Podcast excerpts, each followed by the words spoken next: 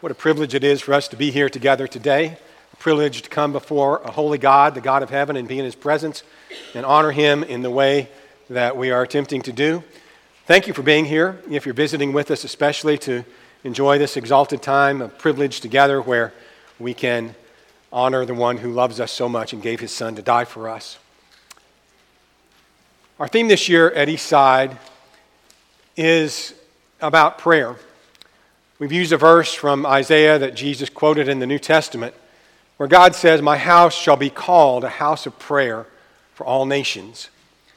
We're focusing on praying as God's people, on making this congregation a house of prayer, and, and increasing more and more so all the time.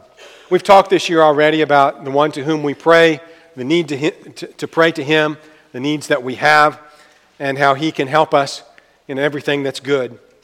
This morning, we want to continue in thinking about praying in faith that is based upon God's Word. In the book of Mark, uh, chapter 11, which is part of our reading, uh, if you're following along in our reading plan for this year, Mark chapter 11 is part of our reading this last week. Jesus had cursed a fig tree, and the next day the disciples noticed that it has died and dried up from the roots, and they're amazed at that. And Jesus is explaining to them the power of their requests to God when he says in Mark 11 and verse 24, I say to you that whatever things you ask when you pray, believe that you will receive them and you will have them. Believe that you will receive them and you will have them. In Mark chapter in Matthew chapter 21 and verse 22, in Matthew's account of this same incident, Matthew has Jesus saying, Whatever things you ask in prayer, believing, you shall receive. God expects us to pray in faith, and He tends to grant requests that are prayed in faith. In the book of James, James chapter 1 and verse 6, James instructs us as we pray for wisdom let him ask in faith with no doubting, for he who doubts is like a wave of the sea, driven and tossed by the wind. Let not, let not that man suppose that he will receive anything from the Lord. If we don't ask in faith, we can't expect to receive anything. If we, if we don't ask believing that God wants to give it and that it's something in accordance with His will and that He has the power to give it and that He will give it, we're asking in vain. Don't expect to receive anything. So faith is critical to empowering our prayers, to making them effective. Where does faith come from? If we run around the room this morning and I pointed to any one of the adults here, I expect that 99.9% of you would answer that question right away by saying, well, faith comes by hearing, and hearing by the Word of God. Everybody knows that, right? Romans 10 17. But have you ever thought of this connection between praying in faith and where your faith comes from? It comes from the Word of God. So, the obvious necessary implication there is that if your faith comes from hearing the Word of God and you're supposed to pray in faith, then your prayers are supposed to be based on the Word of God. Pretty simple, right? All right, that's the sermon. I'm going to sit down now. but that is the point of today. One of the things that we're trying to do in our reading uh, here at Eastside, those who are following our reading plan, is what's been suggested by the elders that when we read these passages through the week that we think about how we can pray about these passages. Is there a promise in here that God has given us? Is there something that happened in the text as there has been in the Gospel of Mark this last couple of weeks? Lots of things happen, and you see people's faith, and you see shortcomings, and, and you see how Jesus deals with folks, and all of that, and there are just all kinds of things to pray about in, in the text of Mark, even that we've looked at recently we will find our prayer lives invigorated and empowered if we will take this approach to prayer. That I'm praying on something that I can find a basis for in the Word of God. That's what we need to learn and want to learn this morning. A prayer of faith is a prayer that's founded on the truths of God's Word. Elijah prayed a prayer of faith. In fact, he prayed more than one for sure. In James chapter 5 and verse 15, James instructs us to pray for the sick. He says that the prayer of faith will save the sick. The prayer of faith will save the sick. Elijah's prayer is plainly an example of a prayer of faith. And James goes on to tell us then about Elijah as a man of prayer. Verse 16 Confess your trespasses to one another and pray for one another that you may be healed. You know what? We can pray for one another because the Bible says to do it. We can pray for one another's healing, physical and spiritual healing, because the Bible says to do it. There's a basis for doing that.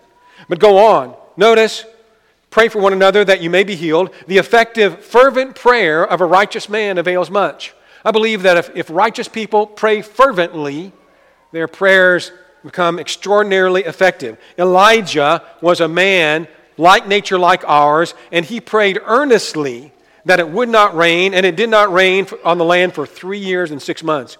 And he prayed again, and the heaven gave rain, and the earth produced its fruit.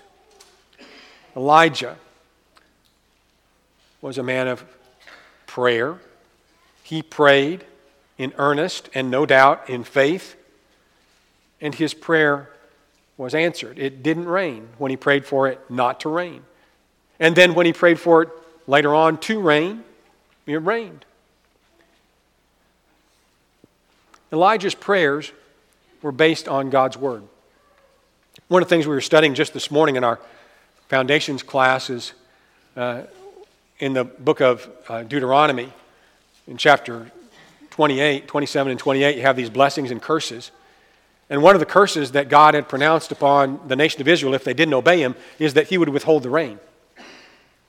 And then you come to uh, 1 Kings chapter 8 and verse 35. And notice this is the dedication of the temple, the dedication of the temple that Solomon has built. And, and Solomon is uh, addressing God. And he says, When the heavens are shut up and there is no rain because they've sinned against you, when they pray toward this place and confess your name and turn from their sin because you afflict them, then hear in heaven and forgive the sin of your servants, your people Israel, that you may teach them the good way in which they should walk, and send rain on your land which you have given to your people as an inheritance. So, these two times at least, and other times we could look at in the Old Testament, the Word of God in Scripture says that God would withhold the rain if His people didn't obey. And the Word of God, through Solomon in this text, says that God would send the rain if His people turned and repented. So when we come to Elijah in 1 Kings chapter 18, first of all in 1 Kings 17, we're introduced to Elijah the Tishbite. He just comes on the scene very suddenly. We don't have a sort of a warm up to it. He just appears in the text without a whole lot of explanation, but we get very quickly that he's a man of God. He's described as Elijah the Tishbite of the inhabitants of Gilead. And he goes against King Ahab, who is a horrible king and uh, has a horrible wife and is leading God's people astray into worshiping Baal and thing. And he says to Ahab, As the Lord God of Israel lives, before whom I stand, there shall not be dew nor rain these years, except by my word. I, I do not know what God had specifically told Elijah to say. I'm going on a, a fairly good assumption that Elijah is saying exactly what God told him to say. But we don't have recorded that. We don't have recorded the word of the Lord came to Elijah and God said, Elijah, say this. But we, what we do know is Moses had said there would be no rain if my people sinned, if God's people sinned. Solomon had said, God's going to take the, away the rain if you're sinners, and He'll give it back when you repent. We've learned in James 5 that Elijah prayed that it wouldn't rain. What did he base that on? What Moses said, what Solomon said, probably what God had told him just a few minutes before, but besides that, he bases it on God's word. Elijah's prayer resulted in the rain being stopped. There had been no rain in the land when we come to chapter 17 and verse 7. And then we come to chapter 18.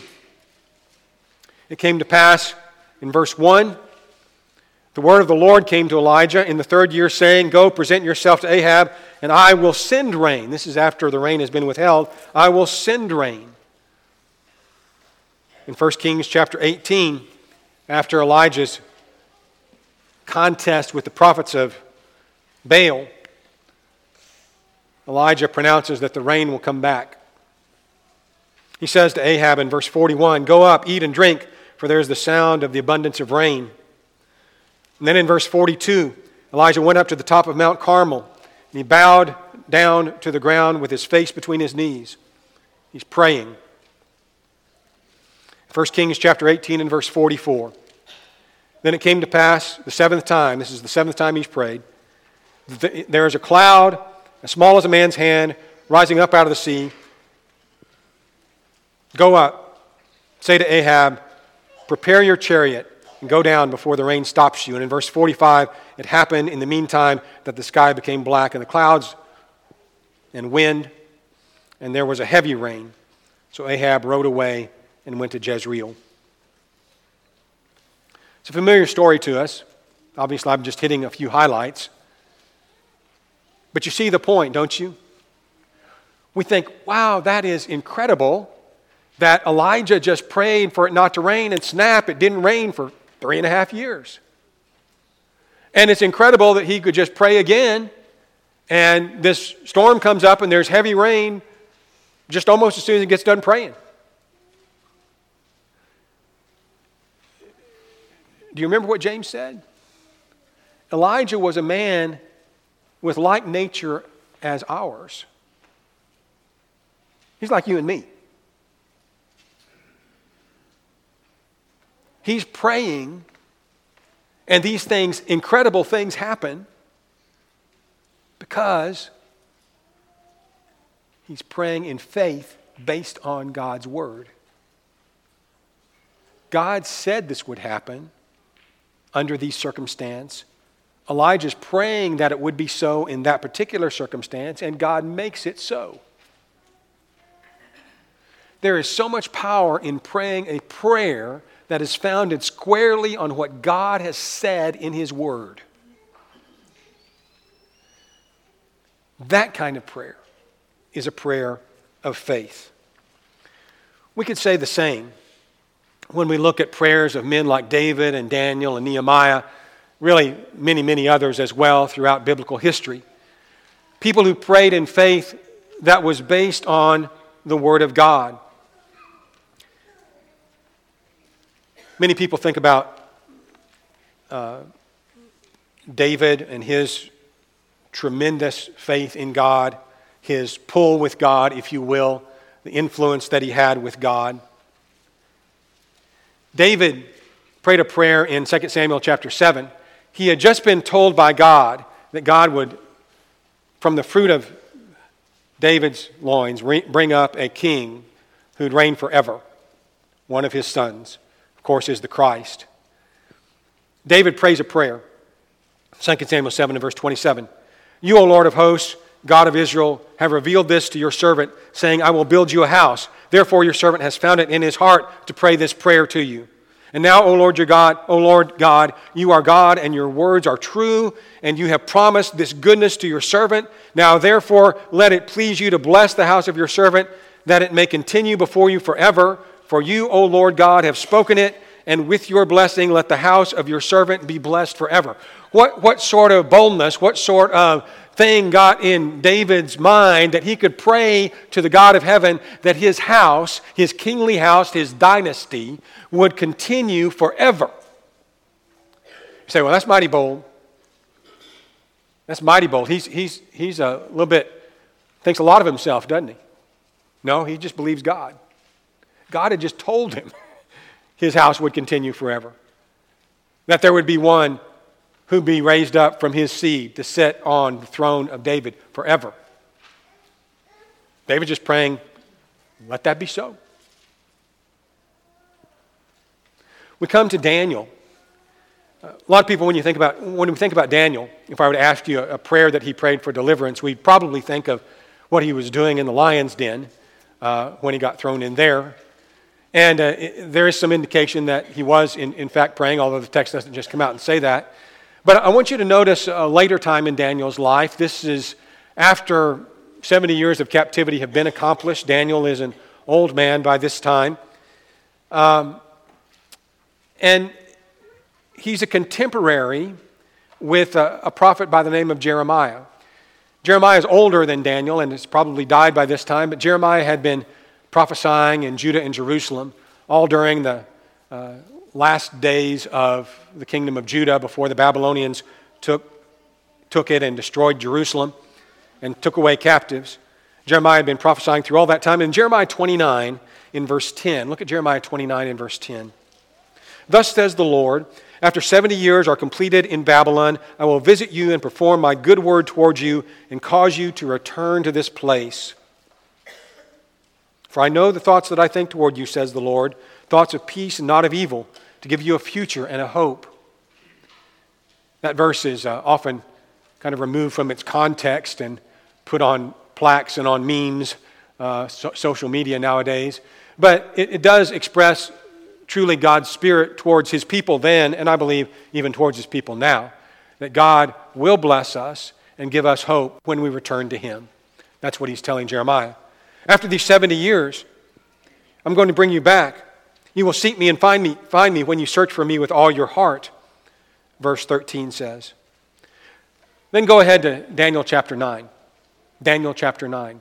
Again, near the end of Daniel's life, Darius is now king. The, uh, the Medes and Persians have overrun the Babylonians.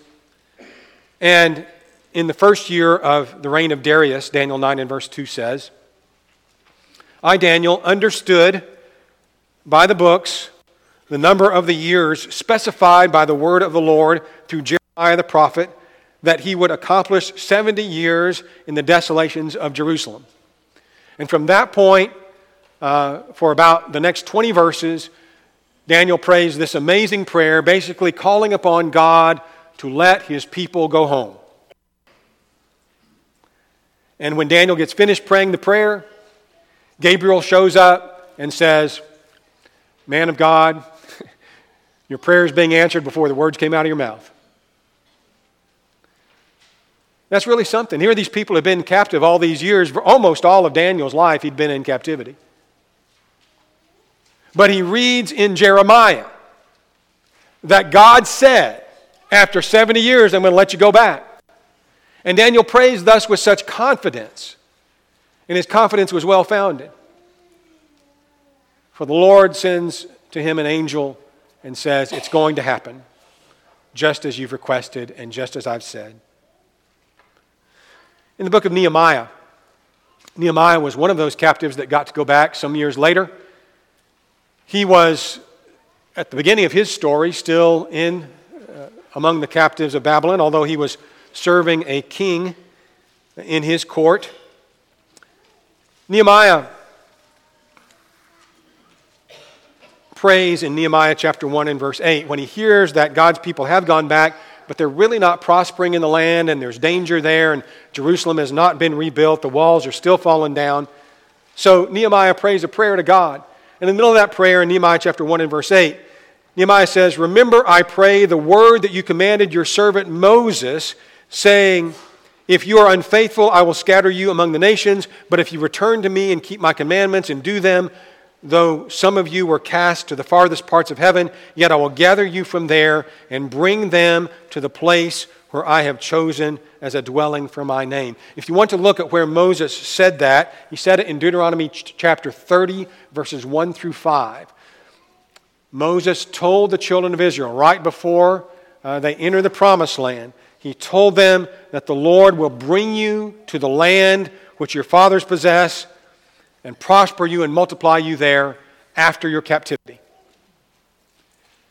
Nehemiah is praying a prayer based on the Word of God. Somebody might say, well, Steve, these men found passages that obviously applied particularly to their situations. And they prayed based on those promises and statements of God in His Word. What I'm telling you this morning is if you'll read through your New Testament, you will find all kinds of statements in God's Word and promises that apply specifically to your situation, whatever it is, to your needs, to your problems, to the things that you need help with, to the things that others in your life need, things regarding God's kingdom and how to forward it, and how to work to achieve what He wants us to achieve. The well being, physical well being, and spiritual well being of yourself and others. So many statements in the New Testament regarding all of those things and many, many more we will find specific things that apply to our situations constantly. And we can pray those things in faith. Because what God really wants from us is two way communication. He wants us to listen when He communicates, and He will respond when we communicate. If we turn away our ears from hearing His word, the Bible says even our prayers are an abomination to Him. He doesn't want to hear from us if we don't want to hear from Him. But if we're willing to listen to Him, He's willing to listen to us. I've noticed in times past, and I'm sure you have too, that when Jacob saw the ladder stretched down from heaven, the angels weren't just coming down, they were going back up. There are blessings coming down, there are requests going up. God is communicating with his covenant people and caring for them. Two way communication is responsive. When God says something to us, then we would want to say something in return. We hear God in the pages of the Bible, His Word. He hears us in prayer. Bible reading and prayer, they can be distinct activities, obviously but combining them to make a dialogue between yourself and God is very beneficial and very beautiful. In Psalm 119 and verse 26, the psalmist there, in, in writing the 119th psalm, is writing all about God's word, of course. He writes about its effect upon us, our relationship to it. But as you go through, you'll notice he, he prays a lot. There are a lot of short prayers or statements about prayer in the 119th psalm. Psalm 119 and, uh, and verse 26. I have declared my ways, and you answered me. Teach me your statutes. Right in the middle of talking about how great God's word is, how we need to rely on it, how we need it for everything, and he turns to God and says, Now I, have asked, I've asked of you, I, I've, and you answered me. He, he's, he's talking to God. God is talking to him. They're communicating with one another in this way. Two way communication is responsive. Responding to God in prayer can involve a lot of things. Asking God a question Does this apply to me? How does it apply to me? Does this mean what I think it means? How is this scripture related to other scriptures? Praying for wisdom in discerning God's word as you go through scripture requests for understanding. Psalm 119 and verse 34. Give me understanding, and I shall keep your law. Indeed, I shall observe it with my whole heart. That's a prayer.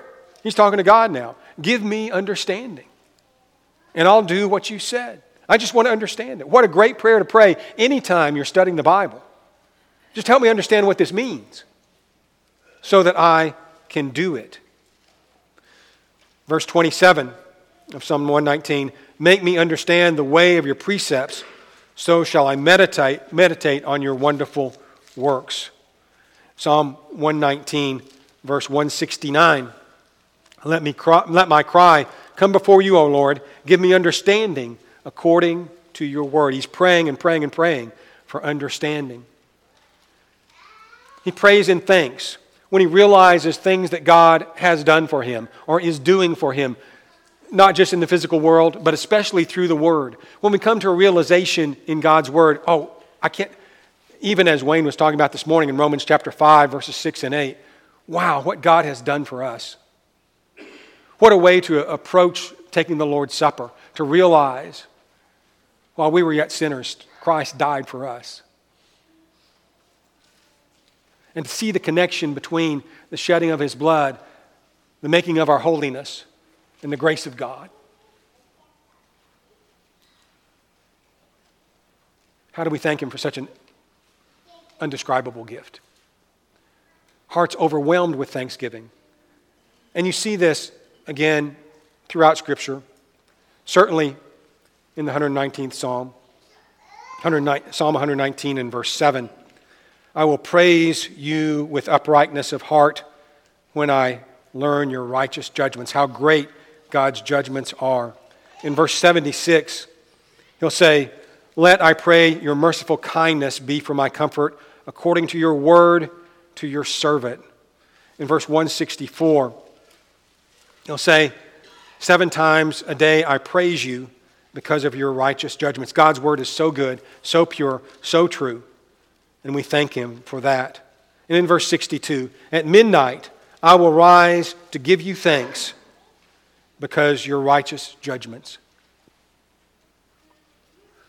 I just picture the psalmist waking up like I almost always do in the middle of the night.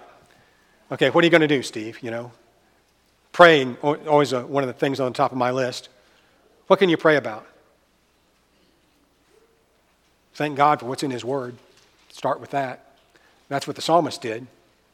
I arise at midnight and I thank God for, your righteous, for His righteous judgments. Ask for help with application. This is where we, we really need God's help as we read His Word. This is, this is making God's Word come alive in our lives, and then not only praying in faith, but living in faith is what we're talking about. So in Psalm 119, you really see this throughout the 119th Psalm. Psalm 119 and verse 9. How can a young man cleanse his way? By taking, taking heed according to your word. Just listen. You want to be right with God? Listen to God's word, young person. You want to be right with God? Listen to God's word. With my whole heart I have sought you. And then look at the prayer part of this. Oh, let me not wander from your commandments. I've heard you. Now help me do. Let me not wander from your commandments. Verses 16 and 17. I will delight myself in your statutes. I will not forget your word. Deal bountifully with your servant that I may live and keep your word. God, I've learned your word here and I just want to do it. Give me opportunities to do what you've instructed me to do, to apply this in my life. Verse 32 I will run the course of your commandments for you shall enlarge my heart. That's, that's a prayer of assumption. I, I, I, in other words, I pray this a lot God, you've said for me to do this. Please give me the strength to do this. And I know He will. If He said for me to do it, He will enlarge my heart, give me the strength to do the thing that He's told me to do. Even when I don't have the strength myself, He will make it happen. I believe that. In verse 133 of Psalm 119, direct my steps according to your word. Let no iniquity have dominion over me. Just let me do what your word has said. Let me apply that, and don't let me fall into sin of any kind. And in verse 173, let your hand become my help for I have chosen your precepts. Again, let me apply this. Help me apply this.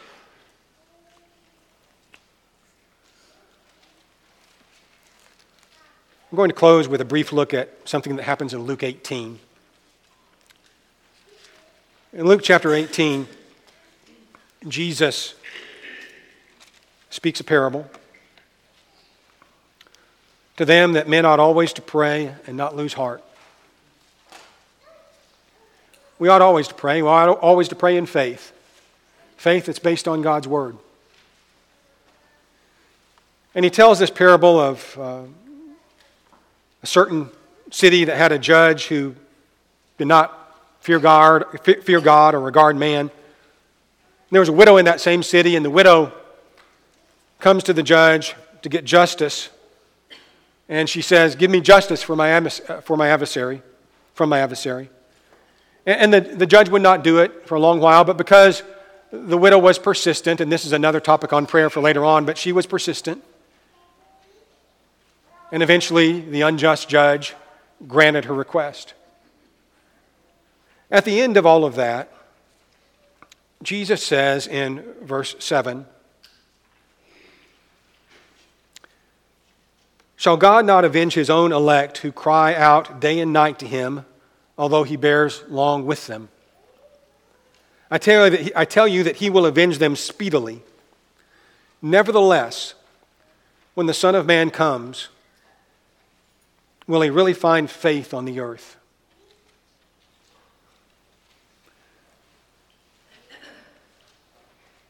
What's the implication of that question? Will, when Christ comes again, will he find his people praying persistently to God in faith because they know that God will answer prayers that are according to his word? Or will he not find, will he not find faith when he comes? Do you believe it does any good to pray? Do you believe that your prayers can change things? Do you believe that God will do the thing that you're praying about? When Jesus comes, will he find you being a person of faith? Faith is a choice. All through the New Testament. Faith is a choice. It's based on God's word, implemented in our lives. When we have it, we live it, and we pray it. What about you this morning? Do you have faith? It's the only way you're going to be saved is to have real faith. God wants to save you sent his son so that you could be saved. If you've never named the name of Jesus and responded to him believing truly in faith that he is the Christ, the Son of God, and turning away from sin, confessing Christ for who he is, being baptized in water for the remission of your sins, you can do that right now and enter this life of faith with the God of heaven. We'd ask you to come while we stand and while we sing.